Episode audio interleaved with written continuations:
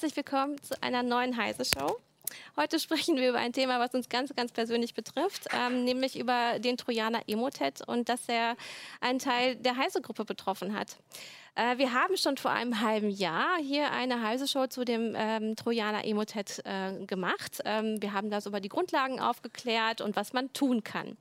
Und äh, jetzt heute wollen wir darüber sprechen, wie das denn überhaupt dazu kommen konnte, dass Heise betroffen ist oder auch noch äh, war oder auch noch ist und äh, was wir gemacht haben und was ihr vielleicht machen könnt. Also wir haben ähm, ganz transparent einen Artikel auf Heise Online äh, on, äh, hochgeladen. Da könnt ihr das einmal nachlesen, aber hier könnt ihr uns auch Fragen stellen.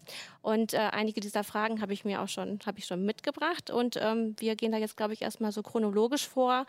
Ähm, wann ging es los? Ähm, am 13. Mai haben wir uns hier mit Emotet infiziert, oder Jürgen?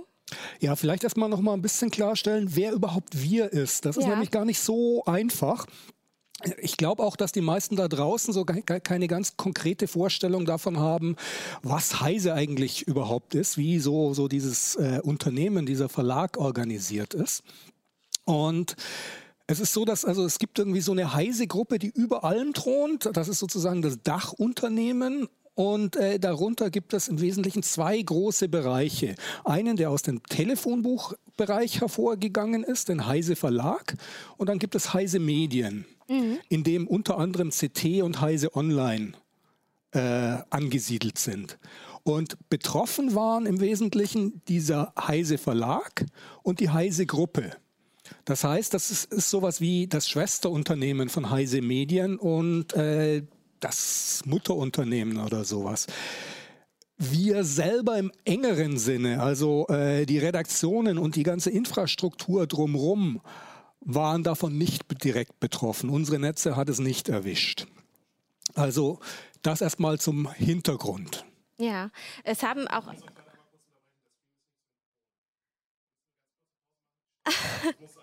Ja, klar. Also ähm, unsere Technik sagt gerade, hier ist alles nicht synchron. Äh, wir müssen nochmal von vorne starten. Es kommt jetzt eine kleine Pause und dann geht es nochmal los. Jetzt funktioniert es. Ich habe schon Klasse. gesagt, das liegt wahrscheinlich daran, weil ich nicht auf meinem angestammten Platz sitze. Wir hätten andersrum sitzen müssen. ja, kann gut sein. Also Emotet war es jedenfalls nicht. Das können wir soweit bisher ausschließen. Genau, du hattest gerade schon erklärt, äh, wie die Heise-Gruppe sich aufbaut und dass die Redaktion, also äh, Heise Online und die CT jetzt gar nicht betroffen waren, sondern äh, die Heise-Gruppe ist eben ein größerer ähm, Konzern, eine größere Firma und dort wurde dann ähm, im Grunde in einem Geschäftsbereich ist das passiert. Und vielleicht kannst du das jetzt nochmal genauer erklären, was passiert ist. Ja, da hat ein Mitarbeiter des Heise Verlags eine Mail bekommen, die anscheinend äh, von einem Geschäftspartner kam. Jedenfalls hat sie eine Mail, die er selber verschickt hatte, zitiert. Mhm. Im Anhang und hat äh, gesagt, er soll die Daten im Anhang nochmal checken und bei Bedarf korrigieren. Und im Anhang war eben eine Doc-Datei, die er geöffnet hat auf seinem Arbeitsplatzrechner. Da erschien dann eine Meldung, dass äh, das mit dem aktuellen Word nicht ginge und dass er auf Bearbeiten erlauben klicken müsse. Das hat er auch noch getan und in dem Moment war es passiert. In dem Moment war seinen Rechner mit Emotet infiziert. Der hat dann im Hintergrund äh, weitere Schadprogramme nachgeladen und äh, dann nahm das Unheil seinen Lauf. Wie schnell ist das denn aufgefallen? Ähm, das ist aufgefallen in mehreren Stufen. Am Anfang dachte man, man hätte es mit einer vergleichsweise kleinen Infektion zu tun, die die Admins dann so äh, mit Antivirensoftware und ähnlichem erstmal bereinigt haben. Mhm ähm, und dachten, sie hätten das Problem im Griff. Ja. Erst nach etwa knapp zwei Tagen, also am Mittwoch, hat man bemerkt, dass es so einfach dann offensichtlich doch nicht geht und dass man da es mit was Größerem zu tun hat. Das heißt, äh, zu dem Zeitpunkt wurde festgestellt, dass da seltsame Aktivitäten im Netz und von aus dem Netz nach draußen stattfanden, die äh, man so nicht erklären konnte, beziehungsweise die ganz eindeutig auf Aktionen von Schadsoftware hinwiesen. Und ab dem Moment war äh, Alarm angesagt. Ja. Du warst relativ schnell involviert. Ähm, wie schnell bist du darauf gekommen, dass das Emoted ist? Also ich selber bin da nicht drauf gekommen. Das ja. haben die Kollegen Ach, aus der okay. Administration schon alles selber äh, rausgefunden. Die haben mich danach kontaktiert und unter anderem auch, weil es darum ging, äh, weiterführende Maßnahmen jetzt äh, zu konzipieren und eventuell externe Experten äh, noch hinzuzuziehen. Ähm, dass Emotet im Spiel war, hat sich relativ schnell daraus ergeben, dass man äh, festgestellt hat, dass äh, in Logfiles Verbindungen zu Servern aufgebaut wurden, die eindeutig äh, Emotet zugeordnet werden können. Mhm. Und äh, dadurch wusste man, dass man den Schädling hat. Und in der, im Gefolge gab es dann eine Reihe von weiteren Schadprogrammen, weil Emotet ist kein so ganz äh, homogenes Teil, sondern das lädt Schadprogramme von anderen Gruppen, von anderen Gangs zum Teil nach. In unserem Fall und in sehr vielen Fällen hier in Deutschland wurde Trickbot nachgeladen, mhm. der dann äh, sein weiteres Unwesen im Netz getrieben hat. Ja. Ähm, wie viele Rechner waren denn dann äh, direkt betroffen? Also es gab diesen einen Rechner, an dem gearbeitet wurde, wo mhm. quasi, ich denke, die Makros äh, aktiviert wurden? Oder was, was ist genau passiert? Weil das ist ja eigentlich meistens das Einfallstor, dass Makros aktiviert werden. Ja, genau, dass Makros ak aktiviert werden, das war der erste Knackpunkt, der erste entscheidende mhm. Punkt. Mhm. Äh, über den konnte der Schädling dann sich äh, Schadsoftware aus dem Internet mhm. nachladen, sich auf diesem Rechner festsetzen und sich von diesem Rechner dann aus im Netz weiter ausbreiten.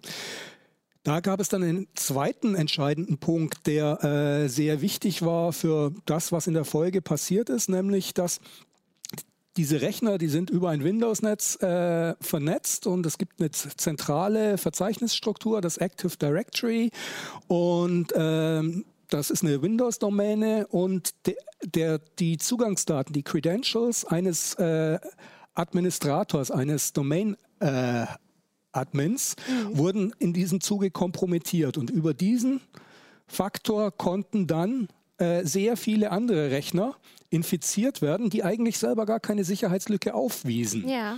Das ist ein grundsätzliches Problem in vielen Windows-Netzen. Das ist also keine besondere Schlamperei bei Heise, sondern das ist eine Art und Weise, wie Windows-Netze in sehr, sehr vielen Firmen organisiert sind und äh, wo man offensichtlich umdenken muss und wo man bessere Sicherheitsmaßnahmen ergreifen muss, um eben solche äh, Lawinen zu verhindern. Insgesamt, wie viele Rechner betroffen sind, genau weiß ich das nicht. Ich glaube, es ist so eine Zahl so über 100. Über 100, wow. Ähm wir wurden nämlich auch gefragt von, äh, von einem Leser, warum wir uns nicht an unsere eigenen ähm, Tipps gehalten haben, nämlich die Gruppenrichtlinie äh, Makros betreffend ähm, einzu, ähm, zu aktivieren, eben dass Makros nicht einfach so aktiviert werden können.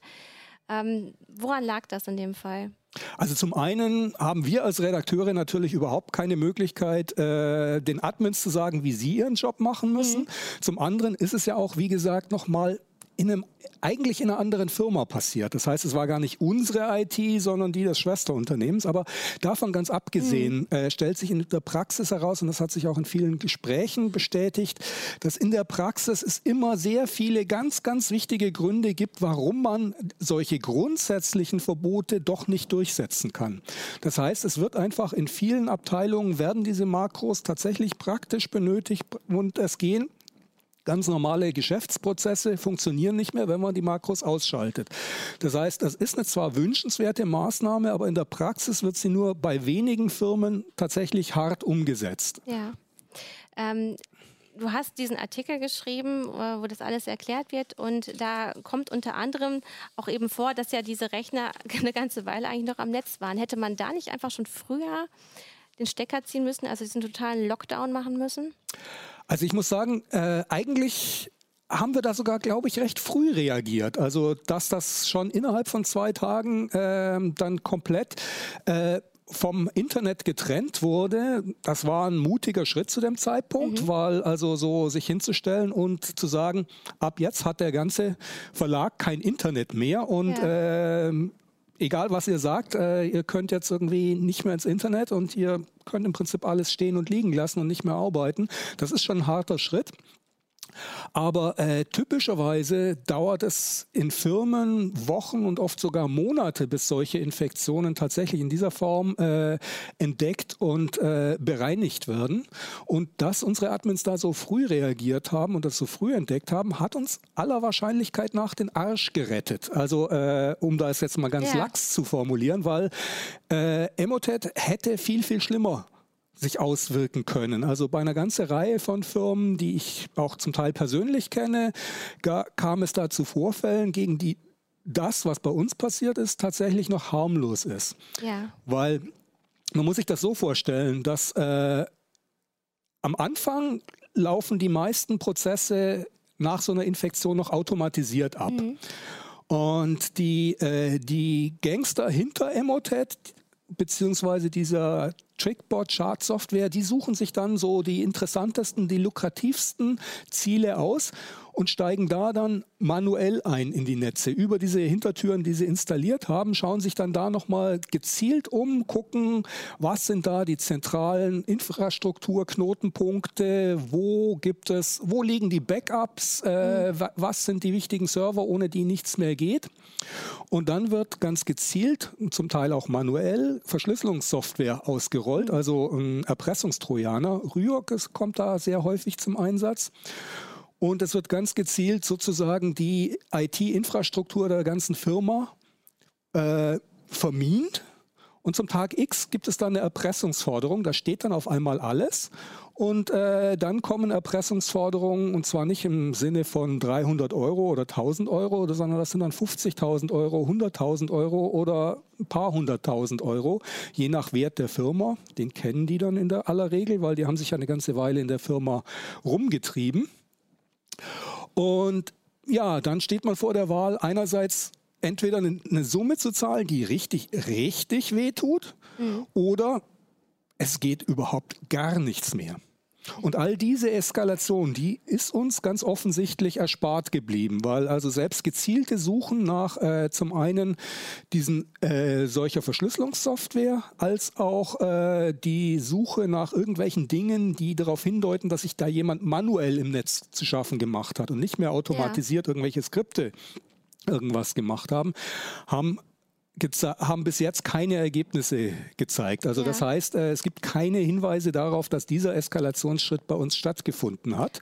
Da haben tatsächlich die Admins noch mal Schlimmeres äh, verhindert. Obwohl du auch von einem Kardinalfehler geschrieben hast, nämlich dass diese Credentials des Admins äh, wahrscheinlich irgendwo ähm, er hat wahrscheinlich sie eingetippt äh, an einem Computer, als er sich darum kümmern wollte, der schon infiziert war und dadurch konnte das abgegriffen werden. Ne? Ja, das ist eine, eine Möglichkeit, wie mhm. das passiert sein könnte, die ich explizit in dem Artikel auch nochmal erwähnt habe, weil ich auch ähm, den, die anderen nochmal davor warnen wollte, das auf ja. gar keinen Fall zu machen. Das heißt, auch hier nochmal ganz wichtig, wenn ihr einen Rechner habt, der mit Emotet infiziert ist, meldet euch dort nicht als Domain-Administrator an, weil in dem Moment Besteht die Gefahr, dass eure Credentials abgegriffen werden und danach das ganze Netz äh, übernommen wird. Es gibt aber auch andere Möglichkeiten wie Emotet, beziehungsweise genauer gesagt in diesem Fall dann Trickbot, an diese Credentials gekommen sein könnte.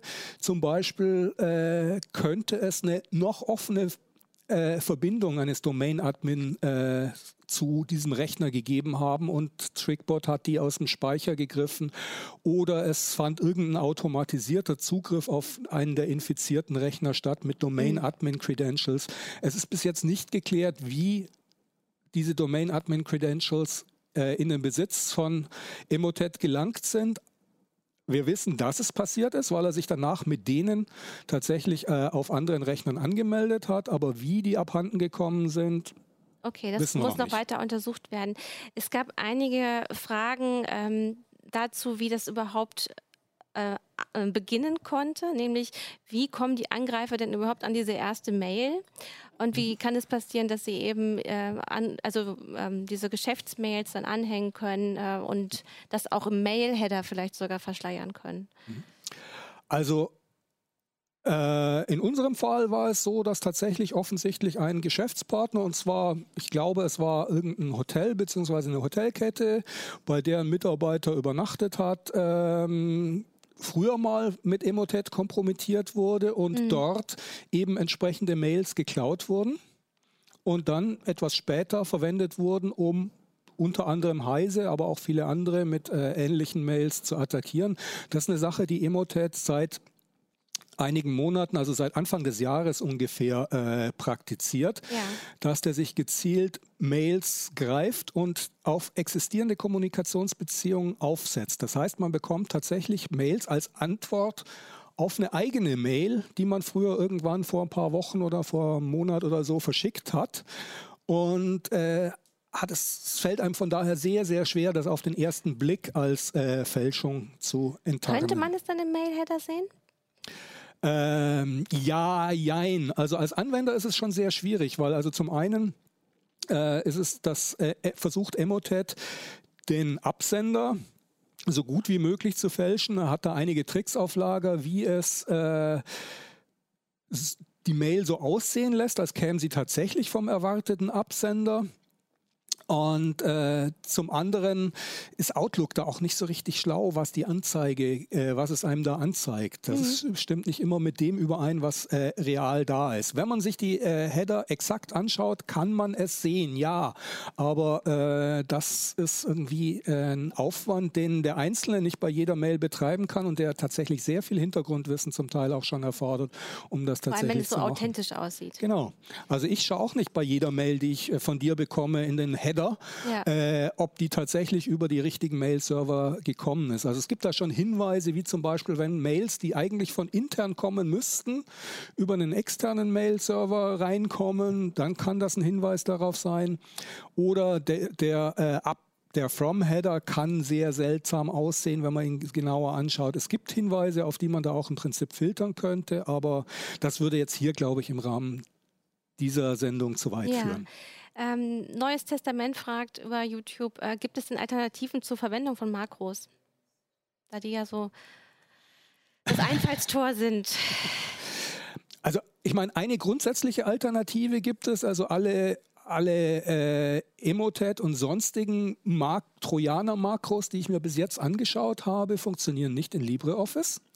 Das mhm. heißt im Prinzip, wenn man es sich leisten kann, in der Firma von Microsoft Office auf das Open Source Pendant LibreOffice umzusteigen, dann hat man dieses Einfallstor zumindest mal äh, im Moment außer Funktion gesetzt. LibreOffice hat zwar auch eine Möglichkeit, Makros mhm. zu erstellen, aber es ist nicht ganz so eng mit Windows verheiratet. Das heißt, ähm, die Sachen, die für äh, Microsoft Office erstellt werden, diese Makros, die funktionieren in LibreOffice nicht. Ja. Ähm, du hattest auch dargestellt, es waren jetzt äh, Windows-Rechner betroffen, dass ähm, vor allem die betroffen waren, ähm, wo man quasi direkt auf der Admin-Ebene gearbeitet hat, also nicht nochmal ein extra Benutzer eingerichtet hat. Äh, ist das richtig so? Ja, also es gibt eigentlich war also auch in diesem Firmenbereich schon Policy, dass die Anwender, die dort arbeiten, keine lokalen Administratorrechte haben. Mhm. Aber es gab wie in vielen Fällen, wie sehr häufig bei Sicherheitsrichtlinien, Ausnahmen. Und diese Ausnahmen haben sich tatsächlich in diesem Fall als äh, fatal erwiesen. Insbesondere wurde erst kurz vor diesem Vorfall ähm, wurden einige Rechner neu eingerichtet mit einer Schulungssoftware, die es erfordert hat, dass äh, die Konten lokale Adminrechte hatten. Diese Software ist offensichtlich schlecht programmiert und äh, erfordert das. Das passiert immer wieder. Ich höre das auch von mhm. vielen Leuten aus äh, anderen Firmen. Und da wurden dann halt für diese wenigen Rechner äh, wurden diese lokalen Administratoren eingerichtet und die waren die ersten, die kompromittiert wurden. Außerdem gab es ein paar andere äh, Arbeitsplätze, an denen Leute für ganz spezielle Sachen, die sie unbedingt machen mussten, lokale Adminrechte bekommen haben. Äh, und auch die wurden relativ schnell äh, infiziert. Ja. Ähm, es wurde hier noch eine Frage gestellt. Äh, wir haben ja darüber gesprochen, dass dann die Admins gesehen haben, dass da immer wieder ähm, mit ähm, Servern äh, gesprochen wird, äh, die man Emoted äh, zuordnen kann. Ähm, Johannes Loy möchte gerne wissen, ähm, ob wir auch oder ob die Admins sehen konnten, wo diese Server beheimatet sind. Also hat man da ähm, das ist meines Wissens ein vergleichsweise großes Botnetz und äh, zum Teil auch international verteilt. Also Konkret, wo diese Server jetzt sind, äh, wissen wir nicht. Vor allem muss man davon ausgehen, äh, diese Server sind zumindest zum Teil auch wiederum äh, auch nur kompromittierte Rechner. Das heißt, äh, der Eigentümer dieser äh, Server weiß unter Umständen gar nicht, was da im Hintergrund auf ihren Rechnern passiert. Ja, ähm, ich muss hier einmal noch mal kurz ähm, das erwähnen. Also es scheint wohl immer noch leider Hänger zu geben. Das tut uns wirklich sehr leid. Äh, wir mussten uns jetzt auch inhaltlich teilweise auch schon ein bisschen wiederholen. Äh, wir versuchen das hier aber weiter äh, im Gespräch ähm, noch stringent dabei zu bleiben. Ähm, jetzt wurde das hier gestoppt und du hast auch, ihr habt auch dargestellt, ähm, du hast dargestellt, dass jetzt diese Rechner, die betroffen waren, ja auch eigentlich nicht mehr im Dienst sind. Äh, die werden jetzt immer vom Netz bleiben oder wie ist das äh, gemeint? Ja, es ist so, dass also die Admins sich nach äh, einiger Zeit Hase-Igel-Rennens äh, entschlossen haben, zum einen da einen kompletten Lockdown zu machen, das heißt alle Rechner äh, vom Netz zu nehmen und dann auch haben sie sich entschieden, dass äh, die Rechner nicht mehr in Betrieb genommen werden. Mhm sondern haben ein komplett neues Netz aufgebaut. Haben also äh, ein Netz aufgebaut, in dem eine komplett neue Netzwerkinfrastruktur, ein neues Active Directory aufgesetzt wird mit neuen Sicherheitsmaßnahmen. Sie haben sich dafür entschieden, äh, die Rechner, die in dieses neue Netz kommen, alle von Scratch neu aufzusetzen. Also die Hardware wurde nicht ausgetauscht, also man hat nicht wirklich tatsächlich die Schachteln weggeschmissen, aber man hat auf jedem Rechner ein neues Windows installiert und dann von Grund auf das System neu eingerichtet, um so zu verhindern, dass man eben das neue Netz auch gleich wieder infiziert. Ja. Das heißt also, äh, von diesen ehemals infizierten Rechnern und von den Rechnern, die mit den infizierten Rechnern in Kontakt kamen, ist keiner jemals in dieses neue Netz reingeraten und es ist auch keiner äh, jemals wieder in Kontakt mit dem Internet gekommen, weil die Gefahr besteht ja, wenn ein einziger von diesen Rechnern immer noch infiziert ist, dass der sofort wieder anfängt, irgendwie weitere Rechner zu infizieren, beziehungsweise nach draußen zu funken, neue Sachen äh, nachzuladen und äh, den Angreifern wieder die Möglichkeit eröffnet, irgendwas im Heise-Netz zu machen. Und das wollte man auf jeden Fall ausschließen und deshalb komplette Trennung, altes Netz infiziert, äh, kommt nie wieder ans Internet und äh, neues Netz wird von Scratch sauber hochgezogen. Und es dauert halt auch Wochen, hast du ähm, geschrieben, eben weil auch natürlich Daten auf diesen alten Rechnern Klar. waren, die trotzdem jetzt irgendwie in das neue genau. äh, ähm, überspielt werden müssen, aber sehr, sehr vorsichtig. Genau, man muss erstmal irgendwie jedem einzelnen Mitarbeiter einen neuen Account einrichten, muss also einen neuen Arbeitsplatz einrichten, dann muss man Schritt für Schritt all seine Werkzeuge umziehen, mit denen er tagtäglich arbeitet, die Daten, die er bis jetzt hatte und so weiter, die muss man umziehen. Und all das natürlich unter höchster Vorsicht, um dabei sicherzustellen, dass man nicht irgendwas umzieht, was unter Umständen wieder einen Keim für eine neue Infektion darstellt. Das heißt, äh, das ist tatsächlich eine Sache, die sich auch angesichts der großen Datenmengen, die bevor man sie einfach kopiert, erstmal zu checken sind, ähm, eine ganze Zeit lang hinzieht. Und äh, soweit ich das mitbekommen habe, ist das immer noch im Gange. Ja, also ähm, weil du hattest ja auch gesagt, ähm, wir sind eigentlich noch an der großen Katastrophe vorbeigeschlittert, aber daran sieht man ja eigentlich schon, wie viel Arbeitskraft da jetzt reingeht, was man auch an Material im Grunde benutzt, äh, besorgen muss und über wie viele Wochen das auch einen bestimmten Teil einer Firma lahmlegen kann. Ja. Ne? also erstmal war es natürlich irgendwie ein Komplettausfall über mhm ein, zwei, drei Tage, wo irgendwie fast gar nichts ging in einem bestimmten Bereich.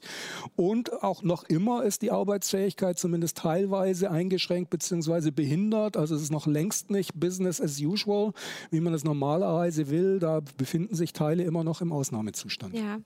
Ähm, Andreas Schad schreibt, er findet es richtig gut, dass wir so offen damit umgehen. Ähm, und äh, er würde sich wünschen, dass äh, Unternehmen da viel häufiger so äh, offen mit umgehen. Äh, also Respekt. Ähm, ja, man hat ja aber auch eine Pflicht dazu, sowas zu melden. Ne? Ähm, was mm, haben ja. wir denn genau gemacht? Ähm, oder was, wozu, zu was ist man überhaupt verpflichtet, wenn man äh, so ein äh, vom Trojaner befallen wurde und das mitgekriegt hat?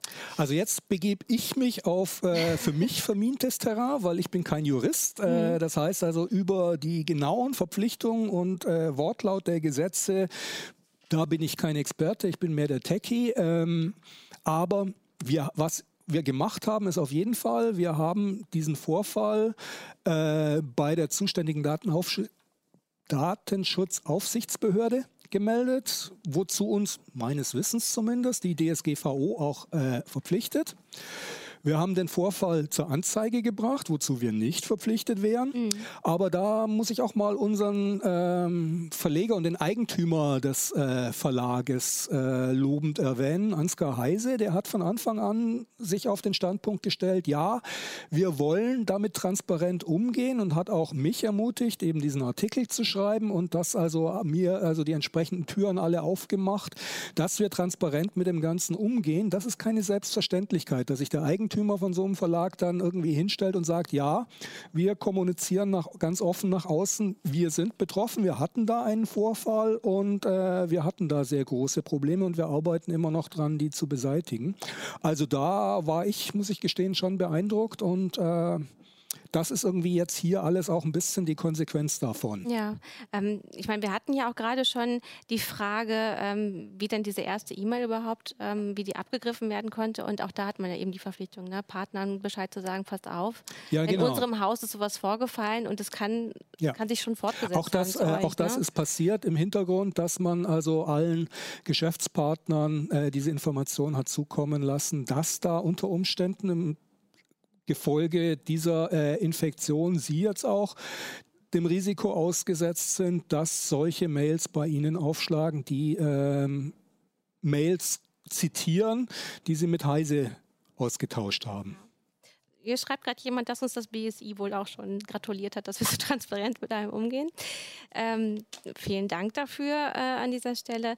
Ähm, du hast, äh, wir haben einmal kurz vor dieser Sendung schon über das Thema gesprochen und da hast du darauf hingewiesen, dass man eben Emoted nicht unterschätzen darf, weil es eine ganz andere Form des Phishings ist. Yep. Und äh, da werden eben ganz besondere Methoden auch eingesetzt, die man eigentlich so nicht vermutet bei mhm. Phishing-Kampagnen. Kannst du das noch mal ein bisschen ausführen?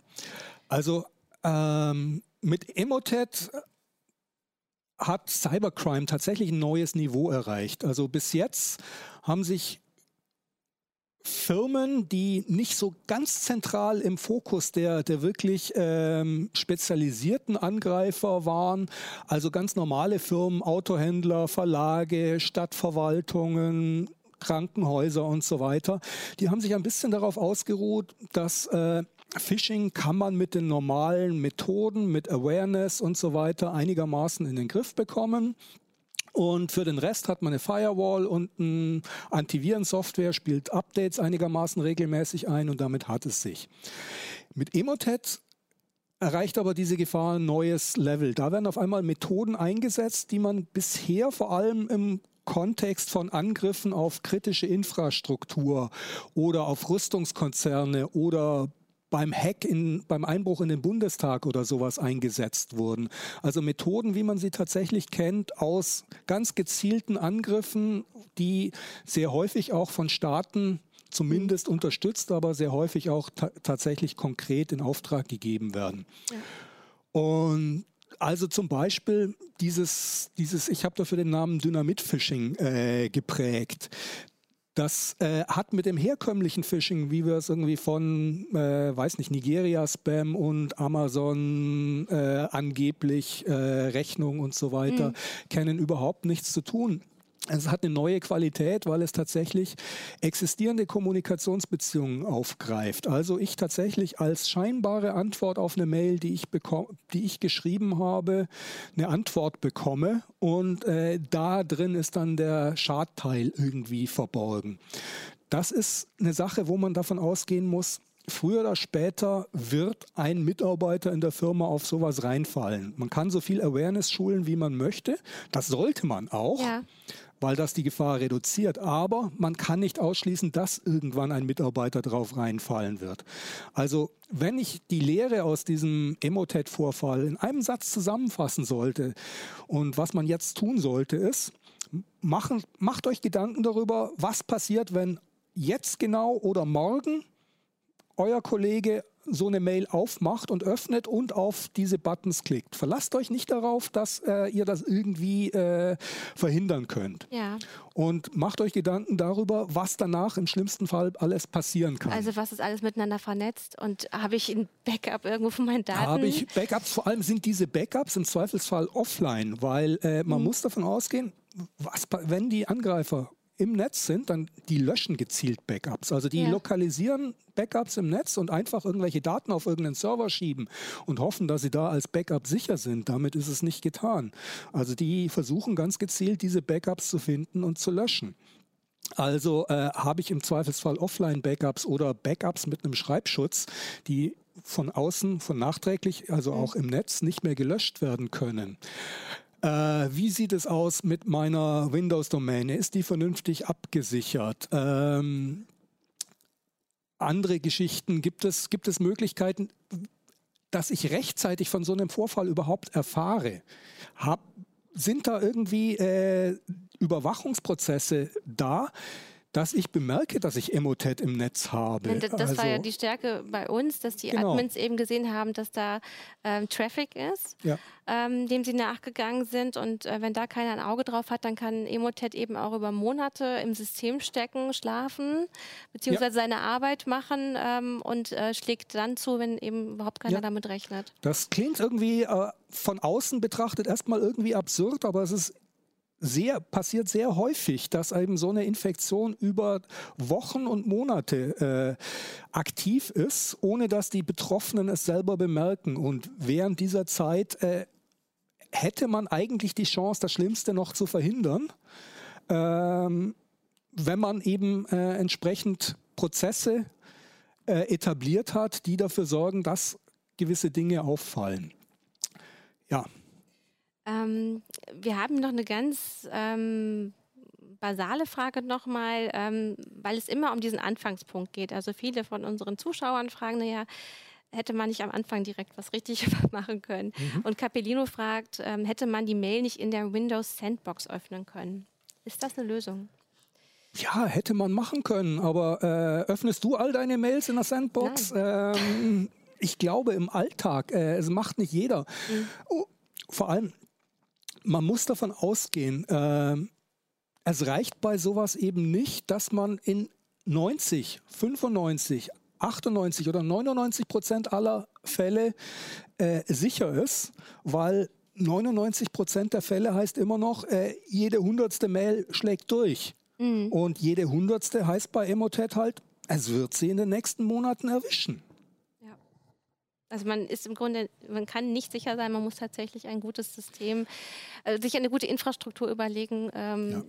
die, das, die die Schäden am kleinsten hält. Ja, wir, man braucht da irgendwie eine, eine, ein gestaffeltes Schutzkonzept, das nicht sich ja. darauf verlässt, dass man an einem einzigen Punkt alle Gefahren abwehren kann. Das wird nicht funktionieren, mhm. sondern gegen solche Gefahren, das zeigt die Erfahrung der letzten Jahre, die man auch bei gezielten Angriffen in Bereichen äh, kritische Infrastruktur und sonst wo äh, beobachtet hat. Man braucht eine gestaffelte Verteidigung, wo man davon ausgeht, dass jede einzelne Verteidigungsschicht unter Umständen fallen könnte und man dann immer noch was hat, was dann greifen könnte in, in der nächsten Linie sozusagen. Mhm. Und wir haben uns da auch sehr viel Gedanken darüber gemacht, was wir bei Heise besser machen können und äh, wie wir das auch in Zukunft besser umsetzen können. Und diese, all diese Überlegungen, das würde jetzt hier in diesem Rahmen sicher zu weit führen. Die werden wir einbauen in ein Webinar, das ich im Moment konzipiere. Also du machst äh, viele Webinare. Das ähm, liegt jetzt nicht daran, an diesem einzelnen Fall, sondern du reist sowieso durchs Land auch äh, und, und hältst Vorträge zu Sicherheitsthemen und äh, dieses Webinar baust du gerade auf, beziehungsweise ja. ist es. Das ist im Wesentlichen auch schon äh, fertig. Ähm, an den Inhalten fallen wir im Moment, aber das äh, mhm. Angebot steht.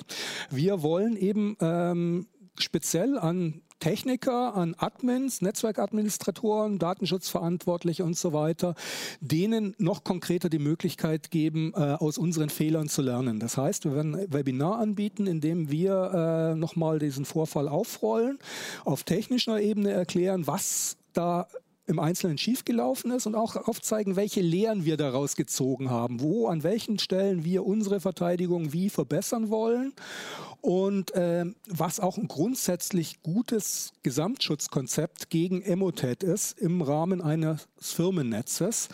Und äh, das mache nicht ich alleine, sondern ich habe da auch äh, zwei Spezialisten dazu eingeladen, die auch äh, wir im Rahmen der Incident Response, also der Aufarbeitung mhm. dieses Vorfalls, äh, als Experten hinzugezogen haben, die also im Heise-Netz tatsächlich unsere Infrastruktur äh, analysiert haben und die sehr viel Erfahrung in diesem Bereich haben, weil das ist quasi ihr Tagesgeschäft. Die machen das äh, die ganze Zeit und auch bei sehr großen Firmen, bei kleineren Firmen und so weiter. Und die werden dann auch nochmal erzählen, was sie da bei Heise vorgefunden haben, was sie uns an Vorschlägen unterbreitet haben und was dann jetzt letztendlich rauskommt, wie man so ein Netz, so ein Windows-Netz aufba so aufbauen kann, dass die Gefahr einer Emotet-Infektion und der nachfolgenden Schritte ja. geringer wird. Mhm. Ähm, wir haben immer noch so ein paar Einlassungen. Ähm, dadurch, dass wir am Anfang des Videos äh, Probleme hatten mit dem Stream, sind, glaube ich, einige Sachen untergegangen. Ähm, also um das nochmal klar zu sagen, es war eine, ein Schwesterunternehmen von, äh, von der Heise-Gruppe, was betroffen war. Zum Beispiel die CT-Redaktion und Heise Online waren nicht betroffen. Und äh, hier wurde auch die Frage gestellt oder vermutet, dass äh, in der CT-Redaktion äh, sehr viele verschiedene Systeme benutzt werden. Ja, das ist mhm. sogar so. Also einige nutzen dann nur Linux ja. äh, zum Beispiel. Ja, dadurch ist dann auch die Ansteckungsgefahr nicht immer gleich so gegeben. Also die Heise, die komplette Heise äh, Online- und CT-Infrastruktur ist unabhängig von diesem Teil des Netzes, der äh, jetzt konkret infiziert wurde. Das heißt, bei uns war Emotet nicht aktiv und ähm, es wurde auch sehr viel äh, Energie und Zeit darin investiert, festzustellen, was hat Emotet getan, um sich weiter auszubreiten. Es gibt keine Hinweise darauf, dass sich Emotet von Heise Verlag zu Heise Medien, also mhm. in die Redaktionen zum Beispiel, äh, ausbreiten konnte. Ähm, wir gehen derzeit davon aus, dass das auch tatsächlich nicht passiert ist. Obwohl ihr auch natürlich sagt, ähm, ihr könnt an manchen Stellen noch gar nicht feststellen, wie tief oder ähm, quasi die, die, die Startsoftware teilweise eingedrungen ist, beziehungsweise wo sie dann auch sitzt. Deswegen wurden ja jetzt einige Rechner auch recht komplett erstmal ausgestellt und müssen neu aufgesetzt werden oder es wird komplett neue Hardware angeschafft. Ne? Ja, Ne? Also war, das, war, das, jetzt eine Frage? Nein, nein, im Grunde, ich habe es nochmal noch versucht zusammenzufassen. Also man kann sich da einfach tatsächlich nicht sicher sein. Ähm, mhm. äh, und ihr seid da dann sehr konsequent ja. mit umgegangen. Also man darf einfach diesen Trojaner nicht unterschätzen. Mhm. Das wollte ich eigentlich ja. aussagen. Übrigens, äh, ich, weil ich das so aus dem Augenwinkel da in ja. den Fragen mal gesehen habe, äh, da geht es sehr viel um Mail-Anhänge. Äh, mhm. Ich meine, das war bei uns jetzt der konkrete Fall. Das ist aber nicht das einzige Einfalltor. Also mhm. ich weiß zum Beispiel, dass es bei einigen Firmen auch so passiert ist, dass die Mail, äh, die, äh, infiziert, die eigentlich böse Doc-Datei äh, nicht als Mail-Anhang kam, sondern dass da nur ein Link verschickt wurde auf eine Internetseite, auf der man, wenn man den Link geöffnet hat, kam die Doc-Datei im Browser, wurde runtergeladen und dann entsprechend geöffnet. Das heißt, äh, alleine damit, dass man Mails filtert, ist es nicht, nicht getan. getan. Mhm. Und natürlich, ich meine, der, äh, der, Infektionsweg, äh, der aktuelle Infektionsweg sind Doc-Dateien, aber ähm, das können morgen ähm, Excel-Tabellen sein und übermorgen vielleicht auch wieder PDFs oder äh, irgendwelche anderen Tricks. Also man darf nicht den Fehler machen, jetzt äh, sein Schutzkonzept nur auf diesen einen Punkt zu fokussieren, zu sagen, okay, äh, ich filtere alle Doc-Dateien, untersuche die ganz genau, öffne die nur in der Sandbox, weil ähm, dann ist man total verwundbar an vielen anderen Stellen, die früher oder später ganz sicher auch durchschlagen werden. Ja. Gamezottel fragt auch, na, was schätzen wir denn, wie hoch ist denn die äh, finanzielle Schädigung im Verhältnis zu möglichen Lösegeldforderungen? Äh, dazu kann ich schon mal sagen, ähm, weil du das auch sehr genau dargestellt hast, ähm, dadurch, dass sich die Angreifer im Netz im, im, im, Netzwerk bewegen, loten die relativ genau aus, was kann ich denn aus dieser Firma herausholen. Klar, von die daher, haben im Zweifelsfall deine Bilanzen gelesen. Äh, von daher kann man nicht genau sagen, äh, was sie jetzt bei Heise hätten haben wollen, aber natürlich ist schon ein immenser Schaden in, in, äh, entstanden, weil man eben jetzt äh, neue Hardware hat, ein ganz neues Netz aufbauen muss und wirklich über Wochen damit beschäftigt ist, ähm, das alles wieder aufzubauen. Mhm. Also das, ähm, das ist schon ein ordentlicher Schaden. Ja. ja. also wir haben bis jetzt noch keine Hausnummer. Wie man den Schaden beziffern könnte. Also ich habe das intern jetzt auch schon angeregt, dass wir da mal irgendwie versuchen, da eine Zahl, ein Preisschild dran zu hängen, was wir da insgesamt auf den Tisch legen mussten, beziehungsweise äh, was uns das gekostet hat. Aber äh, die Erpressungsforderungen, die sind, da gibt es keine feste Zahl, sondern die orientieren sich an Größe der Firma, deren Umsatz und so weiter. Und die können dann tatsächlich sehr schmerzhaft werden und im Gegenzug, wenn tatsächlich der Erpressungstrojaner äh, aktiv wurde, das heißt Daten verschlüsselt wurden und äh, die Infrastruktur kom komplett unter Kontrolle der Angreifer steht, da muss man dann re damit rechnen, dass man den Laden zumachen muss, wenn man eben nicht auf diese Erpressungsforderungen eingeht, weil man unter Umständen über Wochen, Monate überhaupt gar nichts mehr machen kann. Wir raten ja manchmal dazu, wenn sowas verschlüsselt wurde, ist nicht äh, gleich die Festplatte zum Beispiel wegzuschmeißen, sondern vielleicht zwei Jahre zu warten. Und dann hat man vielleicht den Schlüssel irgendwann und kann den nutzen. Aber das ist keine Lösung für eine Firma, die arbeiten muss. Ähm, genau. Gut, ich glaube, wir haben die wichtigsten Fragen auch hier aus dem Chat ab, abgearbeitet. Ähm, eine, eine Frage, die ja. mir am Herzen liegt, äh, die ich irgendwo aufgeschnappt habe, ähm, war, wir betreiben ja so ein spezielle äh, äh, Tippgeberportal ja, für Informanten, mhm. die uns anonym Tipps geben wollen, äh, für das wir auch extra ein Secure Drop aufgesetzt haben, das im Darknet, also via Tor nur zu erreichen ist, ob das denn auch kompromittiert wurde oder in Gefahr sei. Ähm, ich habe dieses System irgendwie selber mit aufgesetzt, mit konzipiert und deshalb weiß ich da relativ genau, wie die Infrastruktur ist und das kann ich sicher nicht mit hundertprozentiger Sicherheit ausschließen, weil hundertprozentige Sicherheit gibt es einfach nicht. Aber ich kann mir beim besten Willen keinen Weg vorstellen, wie das hätte passieren können, weil da so viele Stufen dazwischen sind. Also dieser Tippgeber geht eben davon aus, dass im Zweifelsfall selbst unser eigenes Netz, unser Redaktionsnetz böse sein könnte. Das geht also von, schon vom schlimmsten Fall aus, dass da äh, unser Netz kompromittiert ist, dass der eigene Rechner, an dem man arbeitet, kompromittiert wird und trotzdem die Daten sicher zu uns gelangen können. Das heißt, ähm, ich halte es für nach meinem aller, allerbesten Wissen äh, ausgeschlossen, äh, dass der Tippgeber im Rahmen dieser Emotet-Infektion irgendwas abbekommen haben mhm. könnte. Äh, jetzt, wo wir nach Fragen gefragt haben, kommt doch noch mal eine, die ich auch noch sehr interessant finde, nämlich äh, Net äh, Mickey fragt. Ähm, wir haben gesagt, dass Windows-Systeme betroffen waren und teilweise nur neu installiert wurden, aber kann Emotet sich nicht auch tatsächlich Hardware näher, also im, im BIOS äh, und ähm, richtig auf Hardware-Ebene breit machen? Das ist mir von Emotet und der von Emotet nachgeladenen Schadsoftware nicht bekannt. Also äh, das ist eine theoretische Möglichkeit. Das kann passieren, aber sowas sieht man tatsächlich bisher ausschließlich in Angriffen. Ähm, im Bereich, äh, wo tatsächlich ein Geheimdienst versucht, in ein Atomkraftwerk, in eine Urananreicherungsanlage oder sowas äh, einzubrechen, weil das auch nochmal sehr viel mehr an Aufwand äh, erfordert. Also das ist eine theoretische Möglichkeit, die aber äh, in unserem Fall, denke ich, nicht wirklich realistisch ist. Wahrscheinlich und, nur, je ähm, wertvoller das Unternehmen ist, desto höher ist die Wahrscheinlichkeit, ja. dass man auf die Ebene gehen würde. Also um so, solche Infektionen durchzuführen, alles, was ich da bis jetzt auch an Demos erfordert, äh, gesehen mhm. habe, erfordert sehr genaues Wissen über die Zielplattform. Also man muss relativ genau wissen, was ist da für ein BIOS installiert, mhm. was ist das für, für eine Hardware, auf der das Ganze läuft. Das kann man nicht einfach so äh, automatisiert ins Web rausschicken äh, ins Internet schicken und an irgendein Opfer und dann hoffen, dass das bei dem funktioniert. Und außerdem sind diese Art von Angriffen die Angriffswerkzeuge auch sehr, sehr wertvoll.